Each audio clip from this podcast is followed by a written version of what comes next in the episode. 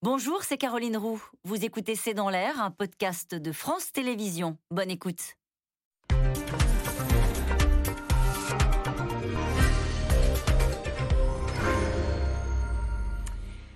Bonsoir à toutes et à tous. Nous attendons vos questions SMS, Internet et réseaux sociaux pour alimenter notre discussion. C'est parfois difficile à réaliser, mais dans moins de trois semaines, les Français vont voter pour le premier tour de la présidentielle. En marge de la guerre en Ukraine, les candidats tentent d'accélérer. Hier, Jean-Luc Mélenchon a joué la démonstration de force, place de la République. Le patron de la France Insoumise se rêve en surprise de cette fin de drôle de campagne où aucun sujet de fond ne parvient à s'imposer, étouffé par la guerre aux portes de l'Europe. Une guerre qui a percuté les dynamiques politiques, la chute d'Éric Zemmour, les difficultés de Valérie Pécresse et l'avantage d'Emmanuel Macron, le chef des armées devenu candidat. Le président qui reste favori de ce scrutin, mais déjà une partie de la droite ose mettre en cause la légitimité d'un vote qui ferait l'impasse sur les débats. Le Pen Mélenchon, il s'y voit déjà. C'est le titre de cette émission. Avec nous pour en parler ce soir, Roland Quérol, vous êtes politologue. Je rappelle euh, que vous êtes directeur de conseil de Région Magazine. Euh, enfin, ce soir, sur la chaîne parlementaire votre documentaire, L'abstention, premier parti de France. Nous y reviendrons euh, à la fin de cette émission. Neila Latrousse, vous êtes journaliste politique. On vous retrouve tous les matins dans le brief politique sur France Info. Votre éditorial ce matin était consacré à l'hypothèse Mélenchon au second tour de la présidentielle. Nathalie Moret, vous êtes journaliste politique pour le groupe de presse régional Ebra. Enfin, Brice Teinturier, vous êtes directeur général délégué de l'Institut de sondage Ipsos. Citons votre dernier baromètre publié euh, samedi, c'était dans le Parisien. Emmanuel Macron fait la course en tête avec 30,5% des intentions de vote au premier tour. Et puis la suite, on va en parler. Euh, bonsoir à tous les quatre. Merci de participer à ce C'est dans l'air en direct. Logiquement, je me tourne vers vous, tiens, Brice Teinturier. Logiquement, à 20 jours d'un scrutin d'un premier tour, vous êtes surchargé d'enquêtes. Euh, il y a des émissions politiques partout et des débats qui naissent jour après jour et des polémiques qui s'enflamment. Là, on est dans une tonalité, je ne sais pas si de mémoire d'observateur politique, vous avez déjà vu ça, totalement singulière à la veille de ce premier tour. Mais c'est l'élection et la campagne qui est effectivement totalement singulière, parce qu'on n'a aussi jamais vu une campagne présidentielle se dérouler avec une guerre aux portes de l'Europe euh, et en sortie de pandémie. Donc on passe d'événement en événement qui congèle ce qui est normalement une campagne où on parle des grandes réformes qui vont euh, euh, se jouer et déterminer l'avenir du pays pendant cinq ans. Mm. Donc tout est atypique dans cette campagne. Malgré tout, il faut se souvenir qu'en 2017, euh, à trois semaines du scrutin, on était encore loin du taux d'abstention final qu'on a eu. On a eu 22% d'abstention en 2017 et on était à un niveau très élevé. La mobilisation, elle s'est faite dans les 6-7 euh, derniers jours. Donc pour le coup, il peut y avoir euh, des éléments qui vont encore fortement bouger. Mais vous avez raison, l'intérêt pour la campagne est faible, 8 à 10 points de moins que ce qu'on avait à la même époque euh, en 2017. Et on sent bien que cette campagne a du mal à accrocher, qu'il n'y a pas euh, du tout ce qu'on avait en 2017. Avec un, exercice très très compliqué, Roland Quérol, pour les candidats. On met de côté le président de la République, on va en parler ce soir, qui est dans un statut évidemment singulier du fait de la situation internationale.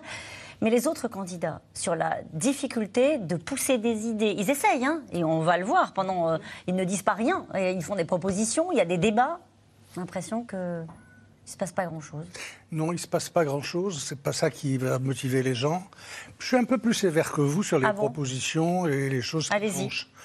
Moi, je ne trouve pas qu'on ait une campagne tellement créative. Euh, ils ont quand même ici ou là des places pour faire et dire des choses je trouve que Mélenchon, hier par exemple, toute euh, opinion politique mise à part, c'était plutôt réussi. Euh, je n'ai pas, compté 100 000, mais personne, comme il dit, mais j'en ai compté beaucoup. Euh, et il a dit des choses, articulé un discours qui avait un sens. Il a, comme d'habitude, pas employé une seule fois le mot de gauche mais il a voulu faire exister ce slogan d'union populaire et lui donner une réalité politique. Il y avait quelque chose. De temps en temps, il y a un candidat qui fait un effort. Mais je trouve que dans l'ensemble, ils n'ont pas beaucoup été créatifs. De la même façon que leurs partis politiques, ceux qui les ont présentés, donnent l'impression de ne pas avoir beaucoup travaillé depuis ce qui leur est arrivé en 2017. Est-ce que la guerre euh, en Ukraine a influencé euh, les, dynamiques de, cette campagne quelle lecture vous en faites, euh, Roland Quérol? Bah, C'est évident qu'il y en a un qui a payé, c'est Zemmour. Il nous avait trop dit euh, Ah, Poutine, ah, s'il y avait un Poutine français. Euh, il, a eu beau essayer de rétro-pédaler à sa façon en condamnant l'agression. Il a en plus après, il en a rajouté sur le fait qu'il voulait pas forcément des réfugiés ukrainiens. Donc lui, il a clairement perdu des points à cause de ça. Et celui qui en a clairement gagné, c'est le président de la République, vous l'avez dit. Euh, il est en tête, c'est le chef qui chef pendant ce temps-là. Euh, voilà, il y a, le, resserrement euh, autour de celui qui est président de la République et qui le montre tous les jours. Pour les autres, ça n'a pas beaucoup changé. Ça s'appelle l'effet drapeau, hein, il paraît. Il paraît oui. C'est ça. Euh, Neil Latrousse, sur ce, cette, j'allais dire ce début, à chaque fois je dis ce début de campagne, comme si elle avait jamais démarré. En fait, on est à la fin de cette campagne. Il y a un peu de ça, on est effectivement à, trois semaines, on l'oublie bien. Le vote, premier tour, c'est le 10 avril. Euh, dans, mon entourage, et, euh, que ce soit professionnel ou personnel, euh, on, me dit encore ah bon mais on vote mais quand? Donc c'est dire à quel avril point, le premier tour. À quel point la, date même n'est pas n'a pas encore imprimé dans dans, dans l'opinion euh, dans l'opinion euh, publique. Au-delà de ça, au-delà du fait que ce soit une campagne euh, singulière, moi j'y vois aussi un trend qu'on a pu voir ou une tendance qu'on a pu voir ailleurs en Europe. Je prends l'exemple italien. On avait dit mais attention, vous allez voir, ça va être le grand dégagisme, Salvini, l'extrême droite, etc. Finalement, l'Italie s'est choisi un profil d'Européen très techno, très sérieux, en la personne de Mario Draghi. Et je me souviens qu'à l'époque, les observateurs des deux pays disaient vous verrez en France, vous aurez la même chose. C'est-à-dire que la phase dégagiste qui a pu avoir lieu, que, qu'on a vu en 2016 aux États-Unis avec un Donald Trump, par exemple, euh, ou euh, qu'on a pu voir dans d'autres pays avec cette figure du clown, vous ne l'aurez pas en France. Je remettais en, cause cette, analyse-là euh, à l'automne, quand on a vu émerger le phénomène Zemmour. Il semble que la double crise sanitaire et puis cette guerre aux portes de l'Europe donne une espèce de prime à la crédibilité ou à l'ancienneté des candidats. Les trois qui se dégagent celui qui bénéficie de l'effet drapeau, Emmanuel Macron, Marine Le Pen, dont c'est la troisième candidature de mémoire, Jean-Luc Mélenchon, qui, les, deux, pour Jean-Luc Mélenchon et Marine Le Pen, ont beaucoup axé aussi leur discours sur cette crédibilité. On a travaillé à l'Assemblée, on a appris de nos échecs, on a appris de nos erreurs. On voit que ceux qui sont de nouveaux entrants dans cette présidentielle bah, paye un peu le fait qu'on que, ne sache pas très bien s'ils seront capables, effectivement, euh, d'avoir le doigt sur, sur le bouton nucléaire. Euh, pour revenir et, peut-être boucler la boucle sur, euh, sur la, crise en Ukraine, on aurait pu imaginer que Jean-Luc Mélenchon et Marine Le Pen, qui partageaient pas loin des, des propositions d'Éric Zemmour sur, sur Vladimir Poutine, soient pénalisés par cette, ce positionnement. Ça n'a pas été le cas pour Marine Le Pen, ça n'a pas été le cas pour Jean-Luc Mélenchon. Mm. Pourquoi? Parce que je pense qu'ils bénéficient tous les deux euh, de la prime euh, qui est accordée à ceux qui ont une grande expérience euh, dans, la, dans, dans, la campagne électorale. toutes les erreurs que commettent les autres, ils ne les ont pas commises. Ils se sont, par exemple, beaucoup protégés, beaucoup économisés pendant cette campagne. Et je suis convaincue que s'il n'y avait pas de guerre en Ukraine, on serait sur la même atonie de la campagne. Euh, ah c'est-à-dire qu'on aurait un Emmanuel Macron euh, qui arriverait après avoir vécu des crises auréolé d'un président, de l'image d'un président qui, quoi qu'on en pense, quoi qu'on en dise, bon, bah, a plutôt bien géré les crises. Et puis on aurait ces deux postulants qui se préparent depuis cinq ans, euh, Jean-Luc Mélenchon euh, sur le côté gauche et Marine Le Pen sur le côté droit, qui effectivement arrivent très très fort avec des programmes construits depuis longtemps et avec une, une expérience qui aujourd'hui se voit par rapport à leur C'est la prime à l'expérience Brice Teinturier, encore une fois dans un contexte très singulier. Il y, a quand même ça. Les trois qui sont aujourd'hui en tête dans les intentions de vote sont précisément les trois candidats qui ont déjà conduit des campagnes présidentielles. Macron, euh, Marine Le Pen et euh, ensuite Jean-Luc Mélenchon. Donc il y a bien une intelligence de la campagne, du temps, une façon de se préparer, de structurer euh, cette campagne qui joue.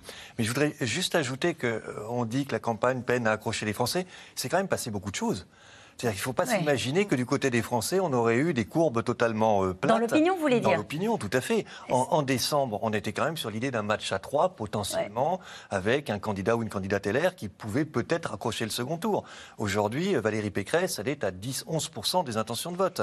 On avait aussi, il y a encore quelques temps, un Éric Zemmour qui collait à, Marine Le Pen et là qui est décroché. Euh, on voit un, Yannick Jadot qui était il y a 11 mois devant Jean-Luc Mélenchon dans la zone des 10% et Mélenchon à 8%. Le rapport s'est totalement inversé. Donc il s'est quand même passé beaucoup de choses. La campagne a du mal à prendre chez les Français, mais ils ne sont pas restés, euh, j'ai envie de dire, comme des spectateurs qui ne regarderaient rien, qui ne tiendraient pas compte de l'actualité. Quelle lecture vous en faites de ces changements de Alors on ne fait pas la couche des petits chevaux, je vous rassure, on va aussi parler du contenu du de ce que proposent les candidats.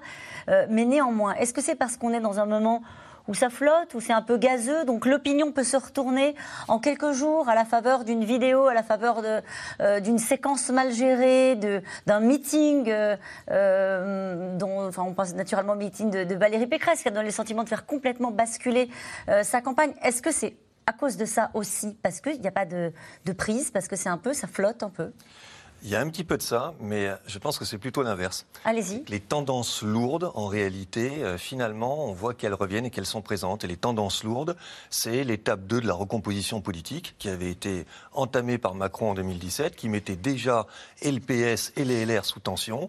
Il y a eu un moment régional où beaucoup de gens ont dit, mais vous voyez, la, droite, elle est toujours là. La gauche, le PS, il est toujours là.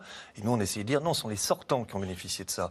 Et là, ce qu'on retrouve finalement, après une possibilité pour les LR, qui existait, eh bien, c'est la tendance lourde euh, d'une droite qui est prise en étau entre les Zemmour-Le Pen d'un côté et Macron de l'autre, et d'une gauche qui, on va quand même vivre une, un PS probablement derrière le Parti communiste. On va en reparler. C'est quand même passé des choses. Alors, en tout cas, lui, il se voit comme la surprise du printemps. Euh, Jean-Luc Mélenchon a réuni les siens hier à Paris, place de la République. Le leader de la France insoumise rafle la mise à gauche, se pose en vote utile et se voit même donc au second tour euh, face à Emmanuel Macron. Théo Manval et Christophe Roquet.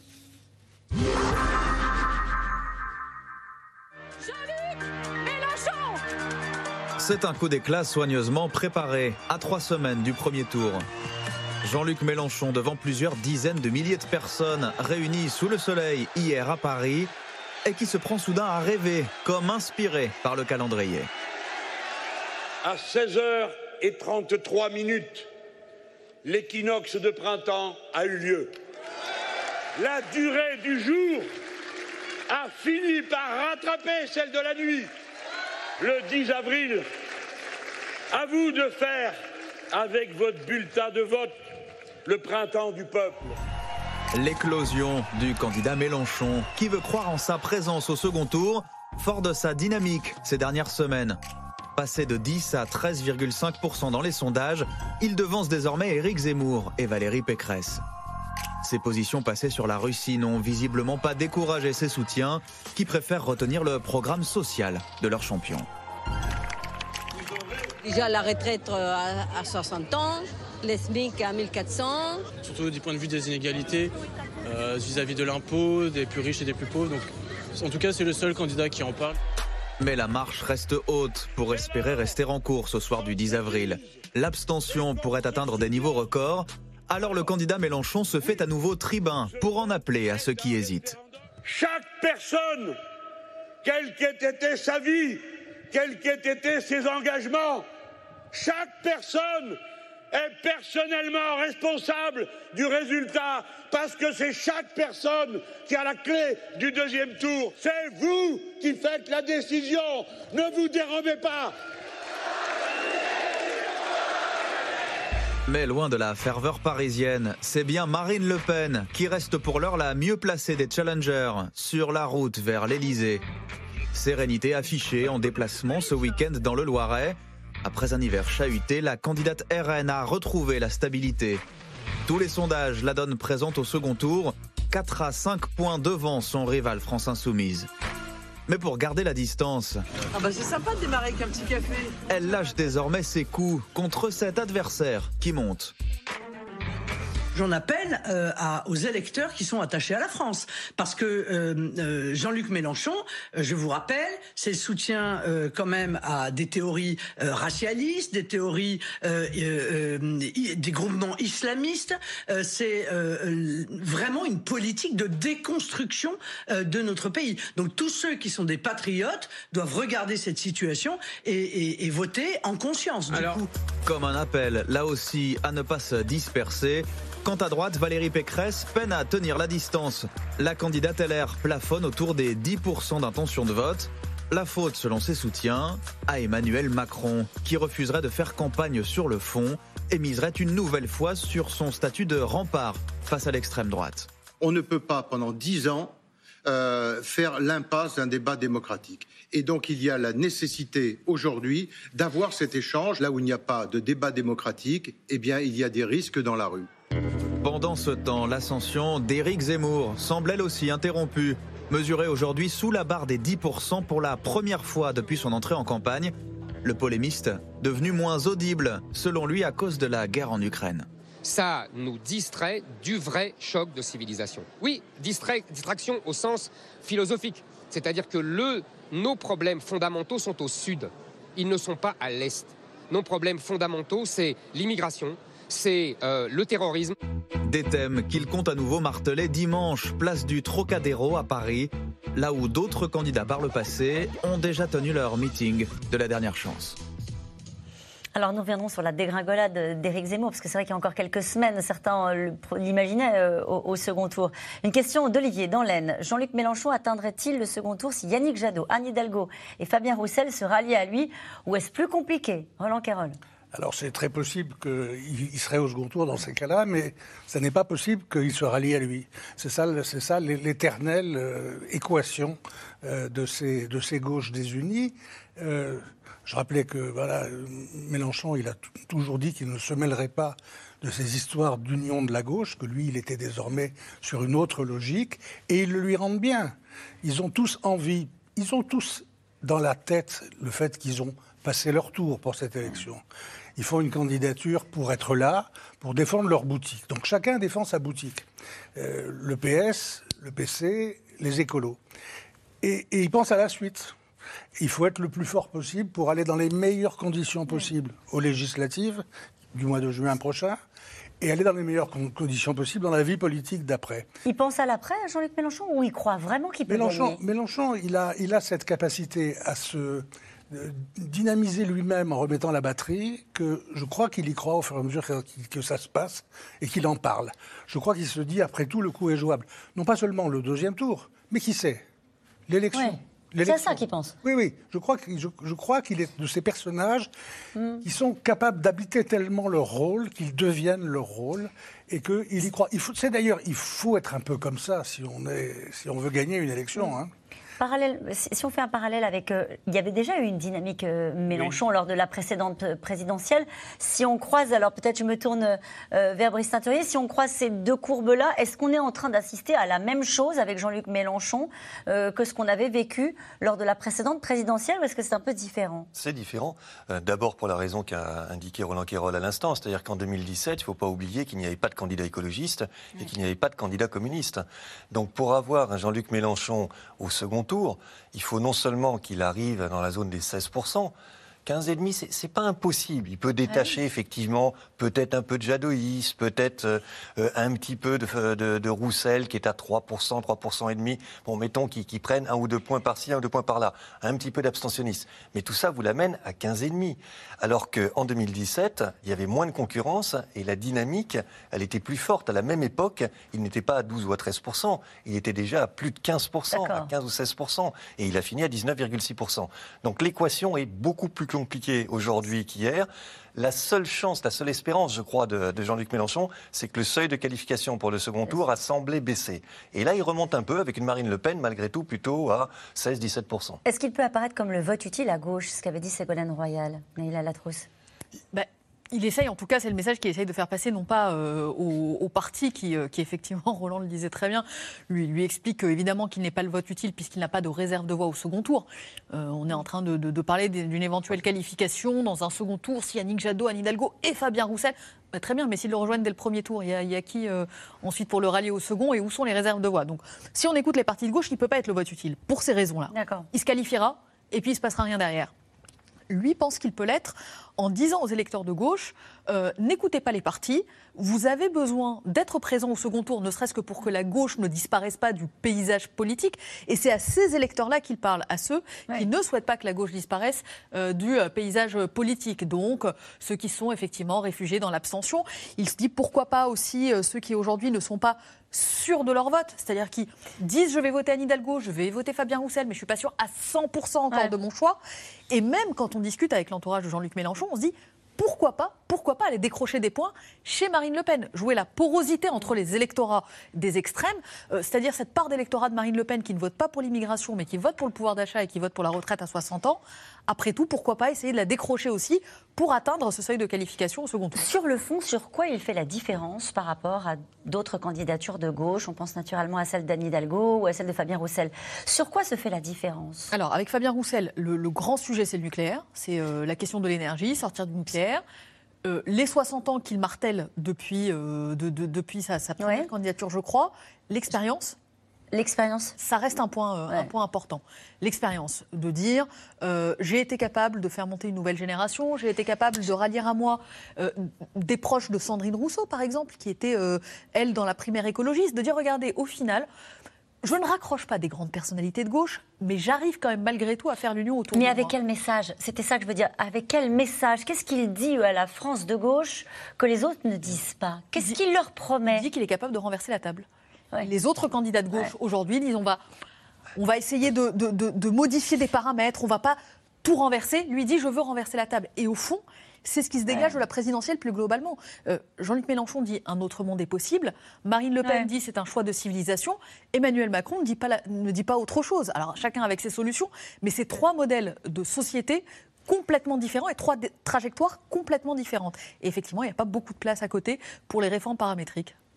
Moi, je crois que ce qu'il dit, c'est une radicalité beaucoup plus forte dans un combat riche-pauvre.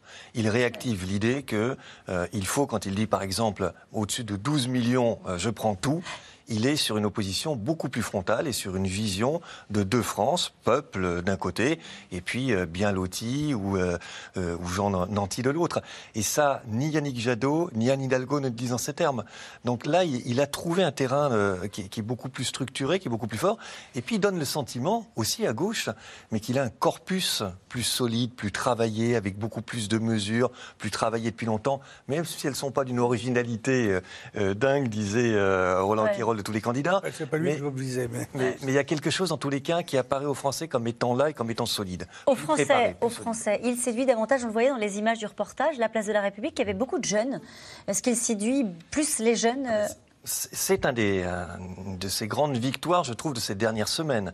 Il était dominé par Yannick Jadot chez les jeunes, et maintenant c'est lui qui domine Yannick Jadot euh, dans cette tranche d'âge. Donc il est en train de refaire partiellement le coup de 2017, de faire revenir des jeunes à lui. Mais il a la trousse. Je voulais dire aussi qu'il est disruptif dans sa façon de faire campagne, avec le paquet mis sur les réseaux sociaux, mais aussi ce meeting immersif euh, dont on avait tous parlé. On disait, mais qu'est-ce que c'est que ce meeting euh, olfactif, immersif, etc.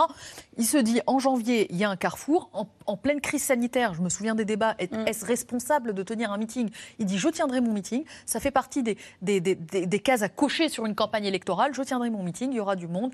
Euh, je vais rassembler, ce sera disruptif. Et ça marque les esprits. Et c'est là aussi une différence avec les autres candidats de gauche. Nathalie Moret. Il marque les esprits dans la forme. Hein. vous l'avez dit, Néla, hein, avec euh, des meetings qui sont réussis. La semaine prochaine, ce sera au Prado, donc avec des belles images à Marseille sur fond de mer, etc.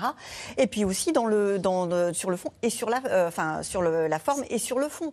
Sur le fond, vous dites euh, Jean-Luc Mélenchon, vous avez tout de suite la réponse. Sixième République, retraite à 60 ans, des marqueurs extrêmement forts. D'ailleurs, il y a une question de Martin en Haute-Savoie qui a peut-être pas compris. En quoi consiste la sixième République proposée par Jean-Luc Mélenchon? Alors, Jean-Luc Mélenchon, il veut une sixième République, c'est-à-dire qu'il veut surtout la fin euh, du fonctionnement actuel de la cinquième République. Donc, il veut créer une constituante pour qu'effectivement les gens construisent une sixième République qui serait beaucoup plus horizontale. C'est ça qu'il veut.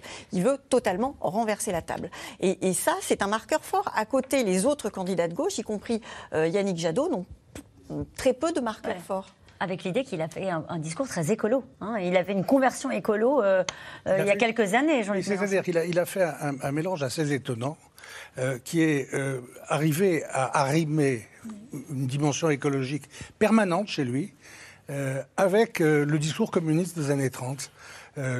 L'union à la base contre les partis, la retraite à 60 ans, je prends tout, euh, aux riches et tous ceux, qui tous ceux d'entre vous qui n'avaient rien, vous pouvez avoir tout, c'est possible avec moi. C'est-à-dire que c'est vraiment le discours le plus incroyable par rapport aux traditions de la gauche. C'est un retour en arrière de la gauche qui dit on va vraiment liquider les inégalités de façon puissante. Il y en a marre de ces petites réformettes qui changent rien à vos vies. On va, pour le coup, changer vos vies et en même temps, voilà, une espèce de modernité qui lui vient de la touche verte, qu'il est arrivé à, faire passer. Beaucoup de gens disaient au début, Mélenchon, le sénateur Mélenchon, comme on disait jadis, rallié à l'écologie, ça va être compliqué pour lui. Ben, ça paraît assez naturel, euh, finalement, puisque tous les autres ont échoué. Comme Jadot fait une campagne qui n'imprime pas beaucoup. Et que... Pourquoi? Parce que pourquoi d'ailleurs ça n'imprime pas? Pourquoi ça n'imprime pas? Un, parce que je crois que c'est compliqué d'imposer un thème central d'écologie à un moment où il y a la guerre en Ukraine, de la même façon que quand il y avait la pandémie. Je crois que c'est compliqué d'installer ça. Euh, les gens disent oui, d'accord. C'est comme quand on disait euh, le, plus important aujourd'hui dans, le monde, il y a quelques années, c'est euh, la, fin dans le monde. On disait mais qu'est-ce que vous voulez qu'on y fasse? C'est trop compliqué. Là, là, le climat produit, produit un peu ça. Oui, c'est très très grave. Ça nous inquiète beaucoup, mais qu'est-ce que vous voulez qu'on y fasse? Il, faut, il faut vraiment quelqu'un comme Mélenchon pour arriver à arrimer ça, encore une fois, à un discours euh, contre les inégalités. La, grande force, de, Jean-Luc Mélenchon, c'est aussi qu'il parle concret. Euh, hum. euh, Yannick Jadot va dire il faut investir massivement, il faut investir massivement dans, les, dans les écologements, dans les énergies renouvelables. Tout ça reste des concepts. Jean-Luc Mélenchon, il dit moi, je veux supprimer Parcoursup il y a tout de suite devant lui des générations euh, de, lycéens et d'étudiants à qui ça parle. Alors, ça ne dit pas forcément grand-chose, mais ça parle. Parcoursup, c'est quelque chose de concernant. Or, Yannick Jadot, il n'y a rien de vraiment de concernant. C'est intéressant ce qu'il dit, c'est même cohérent, mais par contre, ça ne parle pas à quelque chose qui est facile. Enfin, au-delà du slogan, c'est quand même difficile. Mm. Je crois que la difficulté des écologistes, c'est qu'ils produisent une réponse complexe à une situation complexe, euh, la transition écologique, qu'en plus ils disent il va falloir malgré tout changer nos comportements, donc c'est pas quelque chose de très attrayant. Euh, on va demander des efforts aux Français, et puis là ils sont pris à revers par la montée du pouvoir d'achat. L'Ukraine, l'énergie, la montée du pouvoir d'achat, qui a refavorisé le nucléaire, tout cela n'est pas très favorable. Mais ça veut dire que ces amitiés, encore une fois, on est dans un contexte où l'actualité internationale a été très présente, très commentée, ils ont dû se positionner les uns les autres. Et ça veut dire que ses amitiés et sa vision du monde avec euh, le, Venezuela ou, euh, euh, la Russie, tout ça n'impacte pas. Les Français se disent, bon, bah, au final, son anti-américanisme primaire n'impacte pas. Quand vous prenez les, les, différents électorats, que vous regardez leur rapport à l'Ukraine, l'électorat de Jean-Luc Mélenchon et l'électorat d'Éric Zemmour sont ceux qui minimisent le plus l'importance de l'Ukraine. Quand vous interrogez les Français sur leurs émotions, par exemple, ils nous disent colère par, rapport à l'Ukraine. Il y a de la peur, mais il y a aussi euh, de la colère. Ceux que ça mobilise le moins en termes de colère, c'est l'électorat d'Éric Zemmour et l'électorat de Jean-Luc Mélenchon. Donc oui, ils sont sur autre chose. D'ailleurs, même Zemmour, au début, ça a gêné Éric Zemmour, mais ça ne l'a pas déstructuré. Il a fallu du temps et d'autres éléments que simplement l'Ukraine pour qu'il passe de ces 13% à plutôt une zone à 10-11%. C'est le scénario rêvé pour, pour euh, Emmanuel Macron, en second tour avec Jean-Luc Mélenchon bah, S'il regarde les sondages, oui. oui. C'est pas forcément euh, le, scénario rêvé, parce qu'il y a quand même la question du débat d'entre-deux tours, que Jean-Luc Mélenchon euh, reste un tribun, qu'il euh, faut essayer de, mesurer dans quelle mesure est-ce qu'il peut y avoir porosité ou non avec un électorat de Marine Le Pen qui décidait dans un anti-macronisme primaire d'aller malgré tout voter pour celui qui permettra de se débarrasser d'Emmanuel Macron. là où ça, pose, on va dire, un peu moins de, de difficultés d'un point de vue politique, c'est qu'aujourd'hui, autour d'Emmanuel Macron, on vous dit, mais si c'est une redite de euh, la campagne de 2017. Il n'est pas euh, à exclure euh, qu'à un second tour, Marine Le Pen, Emmanuel Macron mobilisent moins les électeurs, donc abstention plus forte au second tour qu'au premier, l'électorat de gauche qui reste à la maison, et puis au final, une élection avec un certain nombre de Français qui disent bon bah puisque c'est comme ça, puisqu'on me resserre un plat que j'ai déjà rejeté, moi j'y retourne pas. Donc le second tour avec Marine Le Pen porte ce danger-là, là où, bon, voilà, Jean-Luc Mélenchon, encore une fois, il n'aurait pas forcément beaucoup de réserves de voix dans un, dans un second tour, mais il y aurait euh, cette question à, à régler du débat d'entre-deux tours et de la porosité avec l'électorat Le Pen.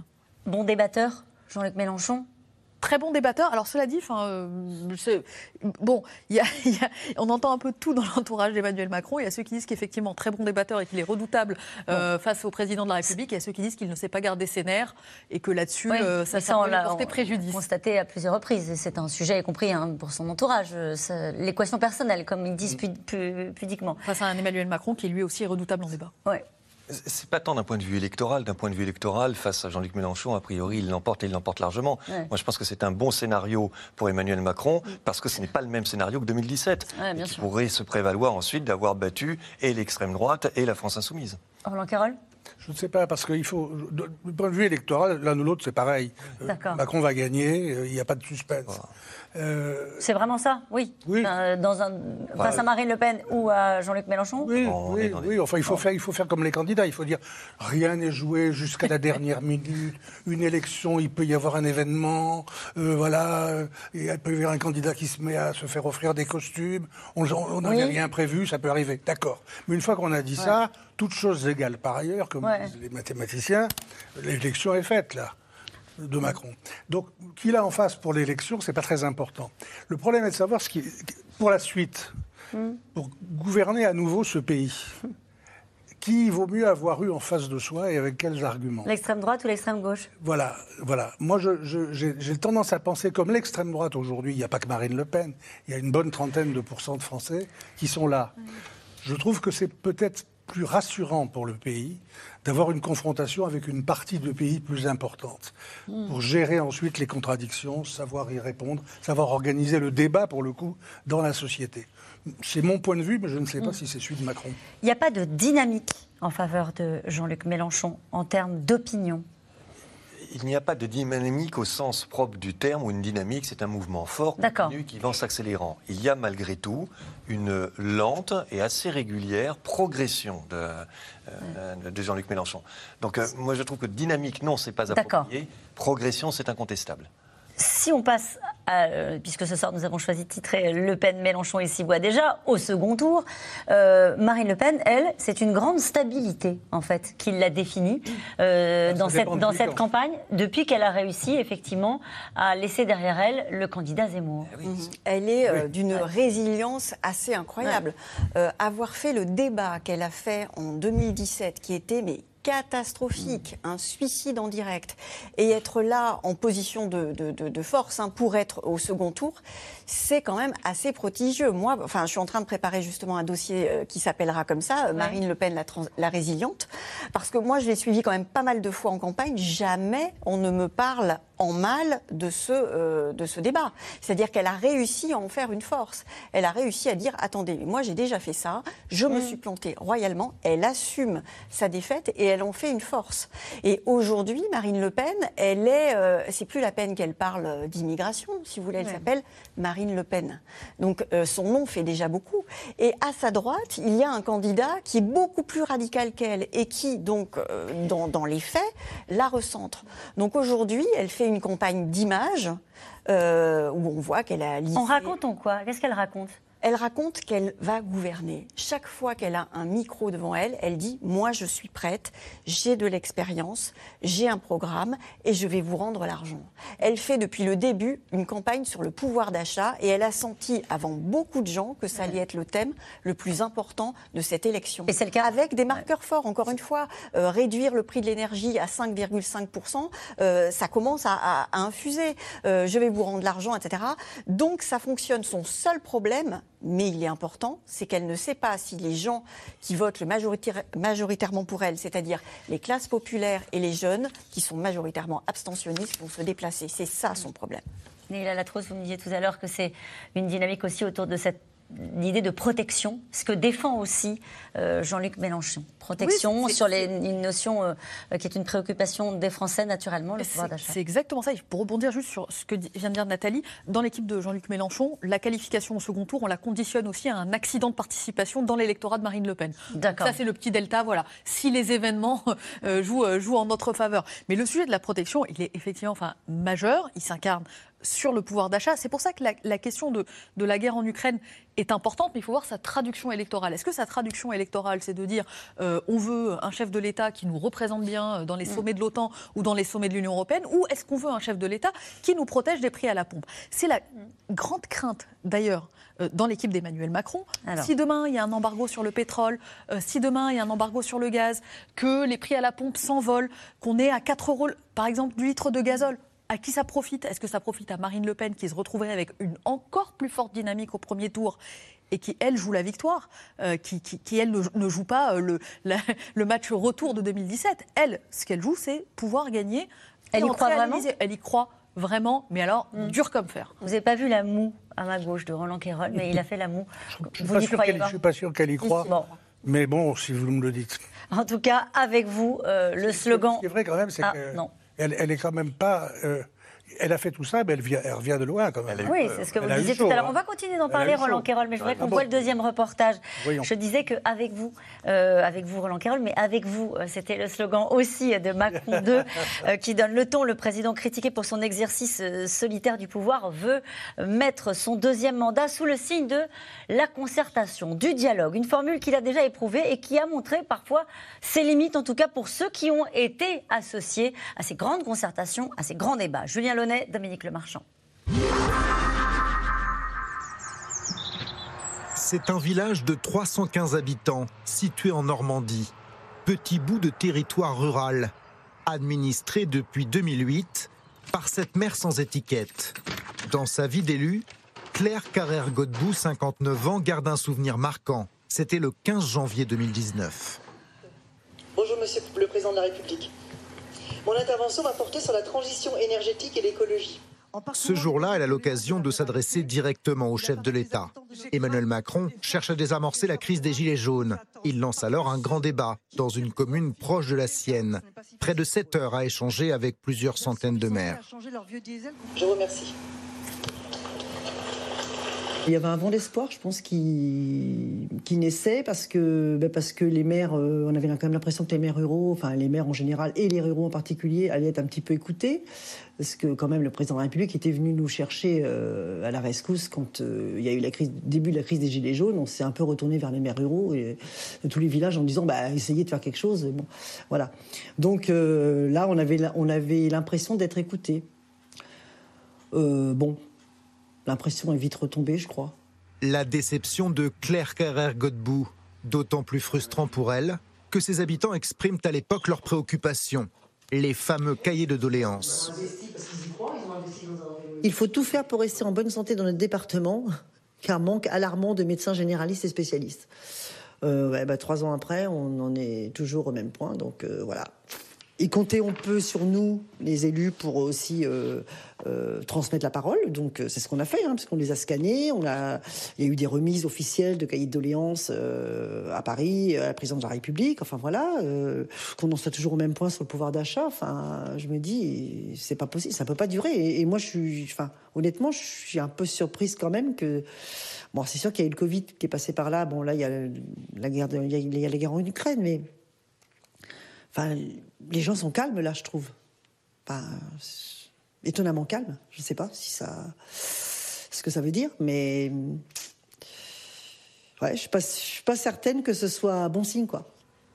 Les limites de la concertation. Mais Emmanuel Macron persiste et signe. Nouvelle démonstration récemment dans une ville des Yvelines.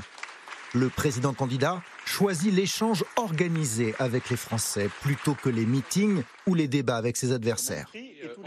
en assurance. Euh, Tout à l'heure, je suis partie prendre euh, donc mettre de l'essence dans mon véhicule et j'ai vu plus de 2 euros. Monsieur le Président, est-ce que vous vous rendez compte que plus de 2 euros, c'est juste énorme pour un Français moyen? Il y aura une mesure supplémentaire sur la partie essence que le gouvernement est en train de terminer, à laquelle je suis favorable. La consultation pour faire campagne et parfois pour faire la loi. C'est en tout cas ce qu'avait promis Emmanuel Macron en 2019 avec la Convention citoyenne pour le climat. 150 personnes tirées au sort, dont Sylvain Burquier. Lui se souvient que le chef de l'État avait pris l'engagement de reprendre leurs propositions sans filtre. C'est une réussite d'un point de vue euh, de la loi, puisque 25% en gros des mesures qui ont été proposées sont passées dans les textes de loi, mais c'est clairement pas suffisant au regard de l'enjeu. Donc euh, il y a différentes manières de voir la réussite ou l'échec. C'est pas un échec, c'est pas un échec du tout. C'est euh, les prémices de ce qui pourrait être fait. Par contre, il va falloir donner un cadre à tout ça, parce que les histoires de sans filtre, etc. Euh, à un moment, on ne peut pas juste déranger les gens, les questionner et ne pas retenir ce qu'ils demandent. Emmanuel Macron envisage une nouvelle convention citoyenne en cas de réélection. Elle portera cette fois-ci sur la fin de vie. Et cette question qui nous est posée ce soir, en cas de réélection d'Emmanuel Macron, ne risquons-nous pas un quinquennat en proie à la colère des Gilets jaunes, à la puissance 10 Nathalie Moret C'est en tous les cas ce que veut essayer euh, de faire croire une partie de la droite. On voit bien, on entend bien hein, cette petite musique depuis, on va dire, une petite dizaine de jours, depuis que le président euh, Macron, en gros, est rentré dans l'arène euh, et qu'il a décidé de ne pas débattre avant le second tour. Il y a toute une partie de la droite, et non des moindres, hein, parce que je vous rappelle que c'est quand même Gérard Larcher, qui ont dit Ah oui, il ne faudra pas s'étonner s'il y a président du Sénat. Ouais, s'il n'y a pas un problème de légitimité. Euh, sous-entendu que euh, le président élu euh, et réélu Emmanuel Macron serait illégitime. et donc que quand il y a un problème de légitimité, les choses se règlent dans la rue. Ça, c'est ce qu'essaye de faire, de, de, de, faire passer comme, comme, mmh. comme idée une partie de la droite. C'est pas ce qu'essaye de faire passer Marine Le Pen, c'est pas ce qu'essaye de faire passer Éric Zemmour, ni Jean-Luc Mélenchon. Donc on voit qu'il y a deux deux, positionnements par rapport à ça. Moi, je ne suis pas certaine, en règle générale, qu'il y aura une crise des Gilets jaunes euh, bis. Hmm. Euh, parce que moi, j'ai le sentiment, en tous les cas, quand je rencontre mes lecteurs, ce que je fais beaucoup en cette période d'élection, euh, qu'il y a une espèce de, comment dire, de fatigue démocratique énorme dans, dans l'opinion, qui d'ailleurs inquiète beaucoup les équipes du président de la République. Et on ne répond pas forcément à la fatigue par une mobilisation. Ça, c'est ce que. Je... Mais après, on verra. Tout, tout, tout, dépend de ce qui va arriver en partie de, de, l'inflation. Vous avez raison d'insister sur cette phrase qui a beaucoup fait parler et qui a d'ailleurs euh, suscité une, réplique hein, du président de la République qui disait un président du Sénat ne devrait pas dire ça aussi. Euh, euh, parce que ça sous-entend que, comme il n'y a pas eu de campagne, comme au final, il n'y aura pas eu de vrai grand débat entre Emmanuel Macron et d'autres opposants, eh ben, il n'y aura pas de vrai président. en tout cas, il ne serait pas, il n'aurait pas le mandat pour agir. Roland Quérol, est-ce que c'est est -ce c'est est -ce c'est grave? Est-ce que c'est un poison lent, ce genre de phrase? Je crois, qu'il y, a deux choses. Il y a celle-là, d'abord la légitimité politique. Mhm. Euh, on a souvent dit ça dans les élections. Ça, ça ne s'est jamais avéré.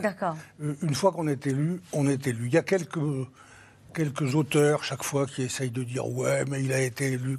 On l'a fait pour Macron dans ces cinq dernières années et même les gens disent pas il a été élu par 24% des. C'est ce qu'avait fait Jean-Luc Mélenchon par précisément. 10% des inscrits pour montrer que c'est ridicule. Mais en vérité, à part quelques auteurs ou quelques politiques.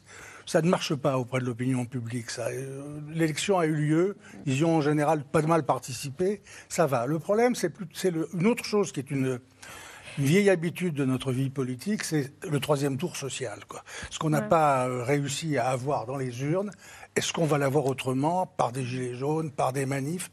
Et ça, je dirais, euh, évidemment, c'est imprévisible. Et évidemment, ça, ça, dépendra beaucoup de la gestion du pouvoir par celui qui a mmh. été élu. Regardez, en 2002, Chirac est élu face à, face à, face à Jean-Marie Le Pen, 82%. Il est élu par des voix de gauche et droite. Alors vraiment là, sans les avoir cherchés au départ, lui, il a vraiment réussi la réunion des troupes massives de la gauche et de la droite. Il aurait dû, dans la logique de cette élection, essayer de donner des satisfactions à l'ensemble de ses électeurs. Il a fait une campagne RPR, quoi, de, de, sa famille politique, et ça a été une immense déception. Quand on est élu dans des conditions extraordinaires, dans un match qui est un match où ne participe pas un grand nombre des forces politiques républicaines, je crois qu'il faut prendre ça en compte. Et qu'il faut avoir une gestion du pouvoir. Et à mon avis, c'est une des raisons pour lesquelles Macron dit, faudra qu'il le fasse, dit qu'il va appuyer sur le côté participatif, citoyen, débat, mettre les gens dans le coup. Je crois que c'est ça. C'est pour éviter cette espèce de risque tout le temps d'un troisième tour social plus ou moins larvé ou plus ou moins éruptif. Brice Teinturier, avec cette idée qu'il a présenté son programme la semaine dernière, certains de ses proches avaient dit, vous verrez, c'est quand même le Macron transgressif, il y aura un effet waouh. Au final, c'est un programme, euh, il n'y a pas eu d'aspérité, en tout cas, ça n'a pas fait le débat comme on aurait pu l'imaginer. Pourquoi? Parce que c'est un mélange de continuité avec un certain nombre d'ajouts, mais il n'y a pas effectivement une rupture phénoménale entre euh, ce qu'il a fait depuis cinq ans et puis ce qu'il nous dit qu'il ferait dans un, dans un second euh, mandat. Donc là-dessus, il n'y a, pas énormément non plus de, de, nouveautés. Mais si vous me permettez sur la question de la légitimité. Allez-y, je vous en prie c'est quand même quelque chose de récurrent à droite que de contester la légitimité d'un président élu. Ça avait été le cas en 2012 avec François Hollande. Souvenez-vous, Nicolas Sarkozy expliquait qu'avec 15 jours de plus, il l'aurait emporté. Ou François Fillon ne cessait de dire que François Hollande devienne enfin président. Il avait été élu. Ça a été le cas en 2017 avec ce thème d'une victoire volée à cause des juges à la droite, quand François Fillon euh, n'a pas accédé au second tour. Et là, on sent que ça affleure. Et moi, je crois que c'est malgré tout très grave parce que c'est malsain dans le débat. Ça ne produit pas forcément d'effet puissant, effectivement, dans l'opinion, mais c'est quand même très malsain de commencer à l'avance à dire qu'un président élu ne serait pas légitime. C'est surtout une façon d'anticiper la défaite. Et en plus, ça donne ce sentiment. Tout à fait, tout à fait. Mais, mais l'autre aspect, malgré tout, ensuite, euh, c'est que la force propulsive que donne normalement l'élection pour conduire après des réformes, elle est de moins en moins vraie. Et ça, j'ai envie de dire, quel que soit d'ailleurs le, taux d'abstention ou le taux de mobilisation. Parce qu'on voit bien que l'électorat est beaucoup plus fracturé, qu'on n'a pas deux grands blocs, gauche et droite, avec un schéma classique qu'on avait avant. Eh bien, ils se sont exprimés, puis la gauche ou la droite a gagné, puis du coup, bah, on accepte. On a une France quand même beaucoup plus inflammable, beaucoup plus fragmentée politiquement. Et oui, la question de la résurgence d'une forme de violence dans la rue ou de contestation, elle est toujours possible. Surtout avec des, réformes telles qu'il les a annoncées. On pense naturellement à la réforme des retraites, à retraite à 65 ans. C'est pas le type de sujet sur lesquels on peut faire de la concertation, si? Bah c'est quand même un petit peu compliqué ah quand vous avez dit. Que, vous, pensez, bah, regardez les sondages sur, la, durée de la pénibilité. Il y en aura. Il y en aura, il y en aura mais, mais, le risque, c'est que ça soit perçu comme une fausse concertation, comme ça l'avait été justement euh, auparavant. Donc sur les retraites, moi je pense que ça sera extraordinairement compliqué. Et c'est pour ça que ça reste inflammable. Parce que vous avez encore, notamment sur cette question-là, des Français qui sont opposés à ce qu'on recule l'âge de la retraite à, à 65 Majoritairement? Ah oui, sur, sur le recul de l'âge de la retraite, non, ils préfèrent encore cotiser davantage plutôt que de reculer l'âge de la retraite. Donc il y aura des sujets extrêmement explosifs. Il peut y avoir de la contestation sociale, le troisième tour social, mais ce n'est pas la même chose que la légitimité. Il faut totalement déconnecter ces, ces deux idées. Je, cite Marine Le Pen sur la présentation du programme d'Emmanuel Macron qui dit on avait, elle dit on avait le sentiment qu'Emmanuel Macron se débarrassait d'une corvée. Est-ce qu'il est vraiment entré dans cette campagne, Neila Latrousse Est-ce qu'il peut vraiment entrer euh, dans cette campagne? Et est-ce qu'il y a une crainte? Ça fait beaucoup de questions nulles, mais vous savez que vous allez y arriver. est-ce qu'il y a une crainte au sommet de l'État de voir émerger un sujet, comme on a vu la semaine dernière avec le sujet corse qui n'était pas prévu. Euh, dans quel état d'esprit sont-ils? Alors l'état d'esprit, c'est de dire que, euh, bon, a priori, la qualification euh, pour un second tour est acquise, mais l'interrogation, c'est de savoir à, quel seuil. Est-ce qu'il reste au-dessus des 30% qui lui sont accordés pour l'instant, ce qui permet d'avoir un socle assez puissant dès le premier tour, ou est-ce qu'il reflue? Est-ce que ce qu'on appelle l'effet drapeau, justement, finit par s'estomper dans 15 jours, 3 semaines? Est-ce que, enfin, dans 15 jours plus que 3 semaines, parce que 3 semaines, on sera au premier tour, et on le rappelle encore, euh, dans 15 jours parce que les prix du carburant auront augmenté. J'ai regardé, il y a trois semaines précisément, on était le 28 février, on était quatre jours après le déclenchement de la guerre en Ukraine. On a l'impression qu'aujourd'hui, c'est ce qui a pris le pas sur la campagne. Il y a trois semaines, on ne savait pas quel serait l'effet sur la campagne. Donc tout ça pour dire que trois semaines, c'est extrêmement long dans une campagne électorale. Sur les craintes pour un, pour un second mandat, avant même la présentation du programme, avant même la présentation des 65 ans, euh, un ministre me disait que... Euh, de toute façon, depuis euh, la réélection de Jacques Chirac, il y a une crise majeure par quinquennat les banlieues en 2005, euh, en, euh, sous Nicolas Sarkozy, il y avait eu bah, toutes les manifestations euh, dans, la rue, la, crise de l'EHPAD, etc. Enfin bon, on a eu un quinquennat qui, était pour le moins agité. Les bonnets rouges. la crise économique. La crise économique 2008. Les bonnets rouges et ses conséquences. Les bonnets rouges sous François Hollande. Et puis là, les gilets jaunes. et le terrorisme sous François Hollande, j'en rajoute un des crises. Ils s'attendent de toute façon à ce qu'il y ait une crise majeure dans le prochain quinquennat. La question, c'est pas si elle aura lieu, c'est quand elle aura lieu et comment on fait pour retisser le lien mm. entre les Français et la politique. Et là, on en arrive à la méthode. Eh bien, justement. Euh, justement, on va continuer sur cette euh, ligne-là et sur cette idée-là, parce que euh, dans cette dernière ligne droite, à peu près tous les candidats vont avoir un seul objectif amener les Français aux urnes, les convaincre que la politique peut encore quelque chose pour eux, encore quelque chose pour leur quotidien. Cinq ans après, nous sommes retournés sur le site de Whirlpool. Vous vous souvenez, à l'époque, tous les prétendants étaient venus faire des promesses. Léa Dermidjian et Emmanuel Bach.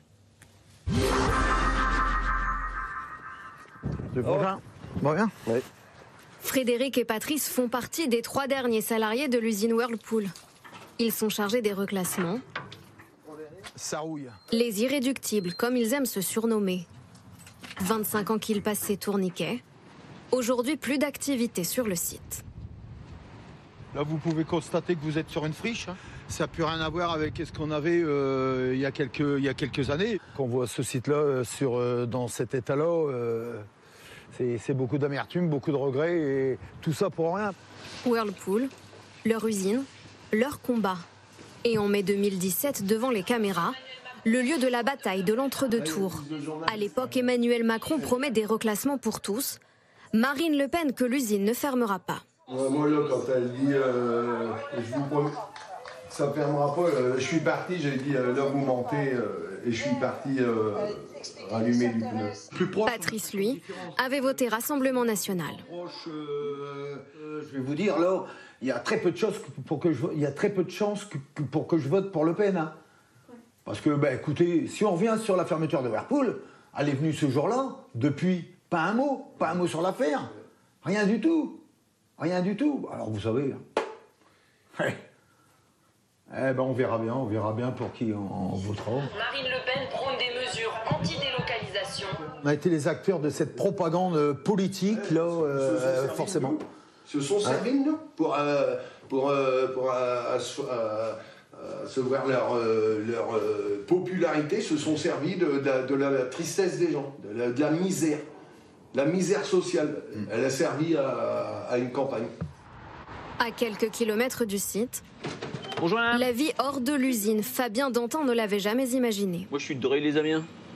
Comme ses parents avant lui, il se voyait travailler toute sa vie à Whirlpool. Ça va aller Oui, ça va aller. Une bonne journée. Et merci de... Après son licenciement, des mois de chômage, il décide que l'industrie, c'est du passé. Être patron d'un bar, c'est déjà euh, un climat beaucoup plus chaleureux, beaucoup plus sympathique. Et puis c'est surtout n'en de, devoir qu'à soi-même. Ancien chef de production, Fabien Dantin ne compte pas voter en avril prochain. Les candidats, la politique, pour lui, c'est loin des yeux et loin, très loin du cœur. Je viens faire mon travail, je déclare mes impôts en fin d'année, je paye mes impôts. Je ne sais pas s'ils sont bien utilisés aujourd'hui, mais je les paye. Point. J'attends rien d'eux. Par contre, je suis, oui, toujours révolté sur les 200 personnes chez Whirlpool, mais sur les combien en France, les Goodyear, les Continents, hein, les Continental, ça, il y en a combien qui sont sur le carreau aujourd'hui? Il y en a combien qui se sont foutus en l'air? Il y en a combien? Mais ils en ont rien à foutre ces gens-là. Gens Comment voulez-vous qu'on s'intéresse à eux? Alors qu'ils en ont rien à foutre de nous Les hommes politiques ne s'intéressent pas à vous? Bah, Bien sûr que non. On est, juste, on est juste un bulletin de vote dans une enveloppe. Aujourd'hui. La politique, les déçus et ceux qui veulent encore y croire. C'est le cas de Christophe Beaugrand, 44 ans. Son histoire à lui, c'est 25 ans chez Whirlpool. Et depuis la galère. Et toi, qu'est-ce que tu fais là du coup? Mais Moi, je suis au chômage. Trois licenciements en trois ans, euh, ça commence à. Le quotidien avec seulement 1200 euros d'indemnité chômage et des offres d'emploi pour des missions d'intérim. Pas question de se résigner. Lui veut croire en la politique locale et pour les législatives, fait campagne pour François Ruffin. Il faut, gagner, mais pas trop. Parce que... on va voter. On essaye d'avoir des gens qui peuvent faire changer les choses. C'est quand même l'essentiel. Euh, il n'y a que eux qui peuvent faire changer les choses. C'est pas euh, moi, petit ouvrier, qui vais euh, faire changer les choses. Donc oui, j'y crois encore, à demi-mot demi-mot. En 2017, dans la Somme, au second tour après la bataille de Whirlpool, Emmanuel Macron arrivait en tête avec 54% des voix, contre un peu plus de 45% pour Marine Le Pen. Nathalie Moret, je voudrais qu'on revienne ensemble sur cette séquence avec ce monsieur qui était derrière son bar et qui disait il faut rien pour nous sans doute qu'il a reçu des aides du gouvernement. Il a, il, a, sans doute, il fait partie des, heureux qui ont reçu des aides pendant le confinement et qui ont fait qu'il n'a pas perdu son, son, outil de travail. C'est quelque chose, enfin, nous, en, presse quotidienne régionale, on le voit vraiment beaucoup parce que tous les bars, restos ont fermé et quand ils ont ouvert, objectivement, ils étaient tous euh, plus ou moins. Et pourtant, il a l'impression que la politique ne peut rien pour lui. Mais c'est normal parce que euh, quand il reçoit les aides euh, pour, pour refaire son bar, pour avoir mm. des, déjà le le chômage partiel et pour et sans doute des aides qui lui ont permis aussi de remettre un petit coup de peinture euh, dans son restaurant, parce qu'il y a quand même beaucoup euh, de restaurants qui ont été dans ce cas-là. On n'a pas le sentiment que c'est les politiques qui vous aident. Il y a une distorsion entre le discours politique auquel on ne croit plus et, les aides qui arrivent quand il y a un coup dur, qu'on euh, attribue à l'État. C'est l'État d'un côté, les politiques de l'autre. forcément corréler l'État et les politiques. Et ça, c'est grave parce que l'État, c'est n'est pas seulement des fonctionnaires qui font leur travail, c'est aussi des politiques qui dirigent des administrations, en théorie au moins. Roland Kérol, vous qui avez travaillé sur les abstentionnistes mm. pour votre documentaire. Ben, je trouve qu'il résume assez bien euh, ce que j'ai vu un peu partout et entendu partout en France. Il y a ces décalages, en effet, entre l'État et, une croyance toujours très forte mm. dans le fait que l'État peut tout. On attend énormément de l'État, ça continue. Ça. quoi qu'il en coûte, ça a été ça. Voilà, et, donc il, doit faire ce qu'il fait. Il a fait son devoir, c'est tout. Mm. Euh, les politiques, les politiques, c'est ce qu'ils disent là. Ce qui revient quand même le plus souvent, c'est ça. Ils viennent dans les périodes électorales faire le beau devant nous. Tout à coup, ils font comme s'ils s'intéressaient beaucoup à nos vies. Et puis, dès qu'ils ont été élus, c'est seule leur carrière les intéresse. Ils s'en foutent de nous ils nous méprisent, ils nous C'est ce qu'on a entendu sur Whirlpool. c'est pour ça que je ça résume bien un espèce d'état d'esprit qui est devenu extrêmement massif dans la jeunesse. Rendez-vous compte que dans les élections de l'année dernière, dans les élections de l'ensemble du quinquennat, les jeunes de 18 à 30 ans se sont abstenus de 70 à 82 C'est-à-dire que vraiment on peut parler d'un phénomène systémique et ça devient aussi presque aussi important dans les catégories populaires pas dans les catégories populaires les plus âgées, parce qu'elles ont encore un, un sentiment qu'il y a un devoir civique. Donc même si les élections les intéressent plus, même s'ils croient plus beaucoup aux partis politiques, ils y vont parce que c'est le devoir civique. Mais cette notion de devoir civique, elle a disparu pour les autres. Au contraire, elle est chez pas mal d'abstentionnistes remplacée par l'idée que l'abstention devient un devoir civique. Hum. Puisqu'ils se foutent de nous, puisqu'ils ne s'occupent pas de nous, puisqu'ils ne sont pas capables de nous avoir un avenir, notre devoir, c'est de ne pas y aller. C'est-à-dire qu'on est arrivé à un, point de dangerosité très grave. Un, ami me disait pendant, pendant mon tournage, là, le, suffrage universel va finir par réussir à revenir à avant la Révolution et avoir fait le suffrage censitaire. C'est les gens qui sont les plus aisés financièrement qui votent. ou pour l'éducation qui votent. Vous avez fait un livre, hein, je le rappelle, euh, La crise de la démocratie, plus rien à faire, plus rien à foutre. Vous parliez déjà de ces gens qui s'étaient détournés euh, de, la politique. Oui, et c'était en 2016. C'est ça. Mais, je crois que là, ce qui, la courbe comme ça. Ce qui s'est accentué, c'est tout simplement le mantra de toutes les campagnes électorales qui était le changement. Eh bien, ce n'est pas le mantra de cette campagne électorale. Euh, on avait toujours des variations autour du changement, du changement dans la continuité jusqu'au il faut changer maintenant. Et c'est ce à quoi les Français, et votre reportage le montrait très bien, ne croient plus. Ils ne croient plus que les politiques peuvent changer fondamentalement les choses. Et pourquoi est-ce qu'il y a cette disjonction ensuite avec, mais pourtant l'État a fait des choses mhm. Mais justement parce qu'on est dans la protection, pas dans le changement. Alors dans la protection, on estime que oui, l'État nous protège sans doute, mais c'est pas la politique. Ça, Donc celui qui gagne à la fin, c'est celui qui promet le plus d'État, le plus de protection. C'est celui qui, mais tous sont passés euh, dans, ce registre de la protection. quand vous êtes dans la protection, vous n'êtes pas dans la politique qui change les choses.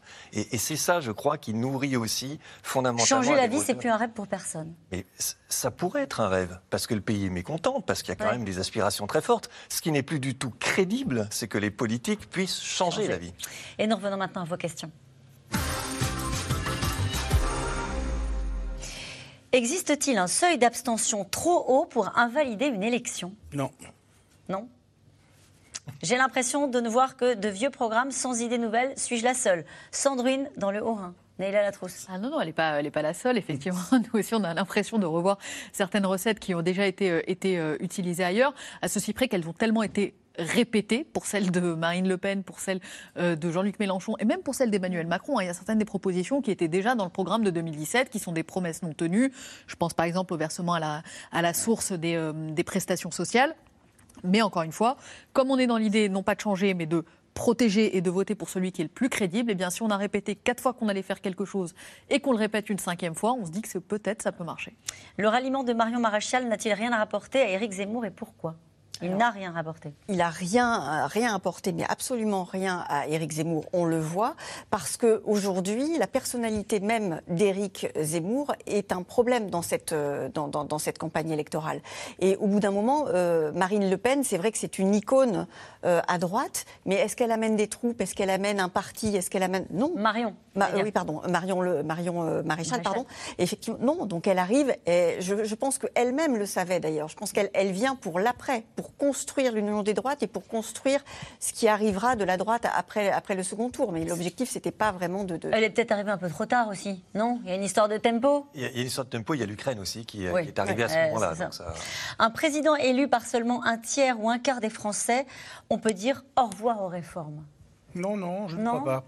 Je ne crois pas. Je, je, je pense qu'au contraire, si on prend l'hypothèse d'un Macron réélu, Euh, je crois qu'il est devant cette double, euh, ce double objectif qu'il a dit dans sa conférence de presse. Moi, je veux bien que rien n'ait été nouveau, mais quand même, il a annoncé un certain nombre de réformes nouvelles et il a annoncé, deuxièmement, cette méthodologie nouvelle. Laquelle réforme nouvelle a retenu votre attention? Bah, Un peu toutes. L'école, par exemple. D'accord. Euh, c'est pas rien ce qui, ce qui s'est mis comme dossier là sur la table tout seul. Hein. Euh, donc je, crois qu'il s'est mis dans les conditions telles qu'il se les impose. Il veut être candidat à un deuxième mandat. Ça veut dire quelque chose. Hein. Bonsoir, on a bien travaillé. Non, on part pour un deuxième mandat, c'est différent. Et donc il a, je crois qu'il s'impose d'en faire et qu'il s'impose de les conduire différemment. Et je crois qu'il est très important que les citoyens l'entendent.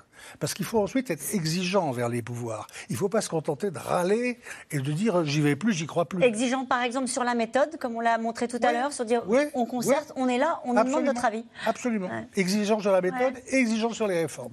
Les, deux attentes aujourd'hui à l'égard d'un président de la République, c'est sa capacité à écouter et à comprendre les Français. Premier critère pour les, euh, pour les Français. Et la deuxième attente, c'est sa capacité à faire face à des crises graves. Emmanuel Macron, il coche la deuxième case, il ne cochait pas, il ne coche pas la première case. C'est pour ça qu'il met beaucoup d'insistance à dire, mais il n'est pas très crédible là-dessus, parce qu'il a donné le sentiment d'une présidence verticale, je vais écouter, et puis parce qu'il sait aussi que ces réformes, elles vont être difficiles à conduire s'il ne répond pas à cette demande. D'où son slogan. D'où son slogan. Et encore une fois, ça montre aussi que ce n'est plus le critère de un bon président, c'est quelqu'un qui est capable de changer des choses. Pourquoi Jean-Luc Mélenchon, ancien sénateur socialiste septuagénaire, incarne-t-il pour beaucoup l'espoir d'une gauche renouvelée? Là encore, on, a, évoqué évidemment euh, tout, ce qui permettait de, le différencier des autres euh, candidats euh, de gauche. Sur la méthode, il y a un point intéressant, c'est que Jean-Luc Mélenchon, il dit je gouvernerai différemment. Alors effectivement, il tape sur la verticalité d'un Emmanuel Macron encore hier dans son discours euh, en évoquant les décisions du Conseil de défense, etc. Euh, lui, il dit on fera l'union populaire, donc horizontalité. On fera euh, le, principe de, de, la révocation des élus. Vous n'êtes pas content, vous pouvez les révoquer. Il, il dit qu'il veut reprendre aussi le référendum d'initiative citoyenne des Gilets jaunes. Donc il est sur cette espèce d'horizontalité qu'on retrouve aussi chez les autres candidats avec des mesures différentes. Emmanuel Macron, il dit bah, moi je ferai un grand débat permanent. Je ferai le droit d'amendement citoyen. C'est réservé normalement aux députés, au gouvernement les, citoyens pourront euh, demain, pourquoi pas, apporter des amendements à la loi. Marine Le Pen dit référendum. Donc on voit bien que là aussi... Pécresse aussi dit référendum sur eh la ben, question de l'immigration. On voit qu'on essaye d'aller en tout cas vers davantage d'horizontalité dans la prise de décision. Et c'est aussi pour ça, c'est l'une des raisons pour lesquelles Jean-Luc Mélenchon apparaît comme tranchant par rapport aux autres à gauche. Une question de Franck apparaît. Marine Le Pen ne va-t-elle pas être accusée de dépendre de la Russie et de la Hongrie à cause des prêts contractés auprès de ces pays? C'est déjà le cas, mais pour l'instant, elle n'en souffre pas. C'est un constat. Elle est, effectivement, c'est un, argument qui pourrait être porté contre elle, mais pour l'instant, elle n'en souffre pas parce qu'elle est restée sur la thématique du pouvoir d'achat. Elle a soigneusement évité de. Elle a condamné l'invasion de l'Ukraine et puis ensuite elle est revenue tout de suite au pouvoir d'achat, contrairement à Éric Zemmour. C'est là où elle a une intelligence de la campagne et du tempo qui est plus forte. Et une connaissance de son électorat aussi. Hein. Qui est beaucoup plus populaire, beaucoup plus sur la question du pouvoir d'achat. Et puis qu'elle a, a, quand même clairement condamné l'invasion russe et approuver l'accueil de réfugiés euh, ukrainiens, ce qui pour elle n'était pas évident. Le programme d'Emmanuel Macron ne le situe-t-il pas définitivement à droite? Alors, il y a des choses, il y a des marqueurs de droite, hein, la, euh, la, retraite à 60 ans, etc. Il y a des choses qui sont 65, plus, 65, pardon, des choses qui sont plus de gauche, notamment plus d'argent pour euh, les femmes qui élèvent leurs enfants seuls, euh, des choses comme ça. moi, je, ce qui me paraît plus de gauche entre guillemets, c'est pas de gauche, mais le marqueur fort de sa campagne, c'est qu'il fait campagne beaucoup en proximité. On avait dit qu'il veut parler aux gens. Qu'est-ce qu'il fait? Il a déclaré sa campagne, enfin sa candidature chez nous, en presse quotidienne régionale, et ses premières interviews face à des vrais journalistes, ça va être sur France Bleu et sur France 3, qui sont aussi des médias de proximité. Et ça, je vois que c'est une signature très forte de sa campagne. Si Jean-Luc Mélenchon est élu, sait-il comment financer son programme? Euh, si Jean-Luc Mélenchon est élu, ça, c'est un mystère. Je me suis posé la question tout l'après-midi d'hier. Et vous n'avez pas la réponse euh, Pour le moment, j'en ai pas, sauf qu'il nous a dit je récupère tout en prenant tous les patrimoines de plus de 12 millions. Sébastien, dans le Calvados, nos hommes et nos femmes politiques n'auraient-ils pas oublié de nous faire rêver tout simplement? Pas tous. Regardez, quelqu'un comme Fabien Roussel a une campagne beaucoup plus euh, positive puisqu'il fait campagne sur les jours heureux. Euh, je note que dans son discours hier, Jean-Luc Mélenchon a eu des tonalités plus positives. Donc c'est vrai qu'on a beaucoup vu dans la première partie de, cette campagne des choses très négatives avec euh, un Jean-Luc Éric Zemmour qui imprimait. Mais là, peut-être que finalement, on va aller vers des choses plus. Est-ce que c'est bien, est -ce que bien de faire rêver? Ah ben, histoire qu'on se réveille en plein cauchemar. Moi, je trouve qu'il vaut mieux dire les choses clairement, sérieusement, ce qu'on peut faire. Ah, c'est sûr que quand on regarde l'actualité, c'est sûr que c'est pas très facile de rêver en ce moment. Merci à vous tous. Il est l'heure vraiment de retrouver Anne-Elisabeth Lemoine et toute l'équipe de C'est à vous. Bonsoir Anne-Elisabeth. Bonsoir Caroline. Au menu ce soir, la situation en Ukraine, la campagne de Valérie Pécresse qui ne décolle pas, mais aussi les Bleus du 15 de France qui décrochent leur premier grand chelem depuis 12 ans et qui ont fait rêver les Français. Autant de sujets qu'on évoque avec nos invités. Ben voilà, c'est ça, il nous reste les Bleus. Allez, merci à vous tous. Je vous rappelle que vous pourrez retrouver C'est dans l'air quand vous le souhaitez en podcast et en replay. On se retrouve demain, 17h50 pour un nouveau C'est dans l'air.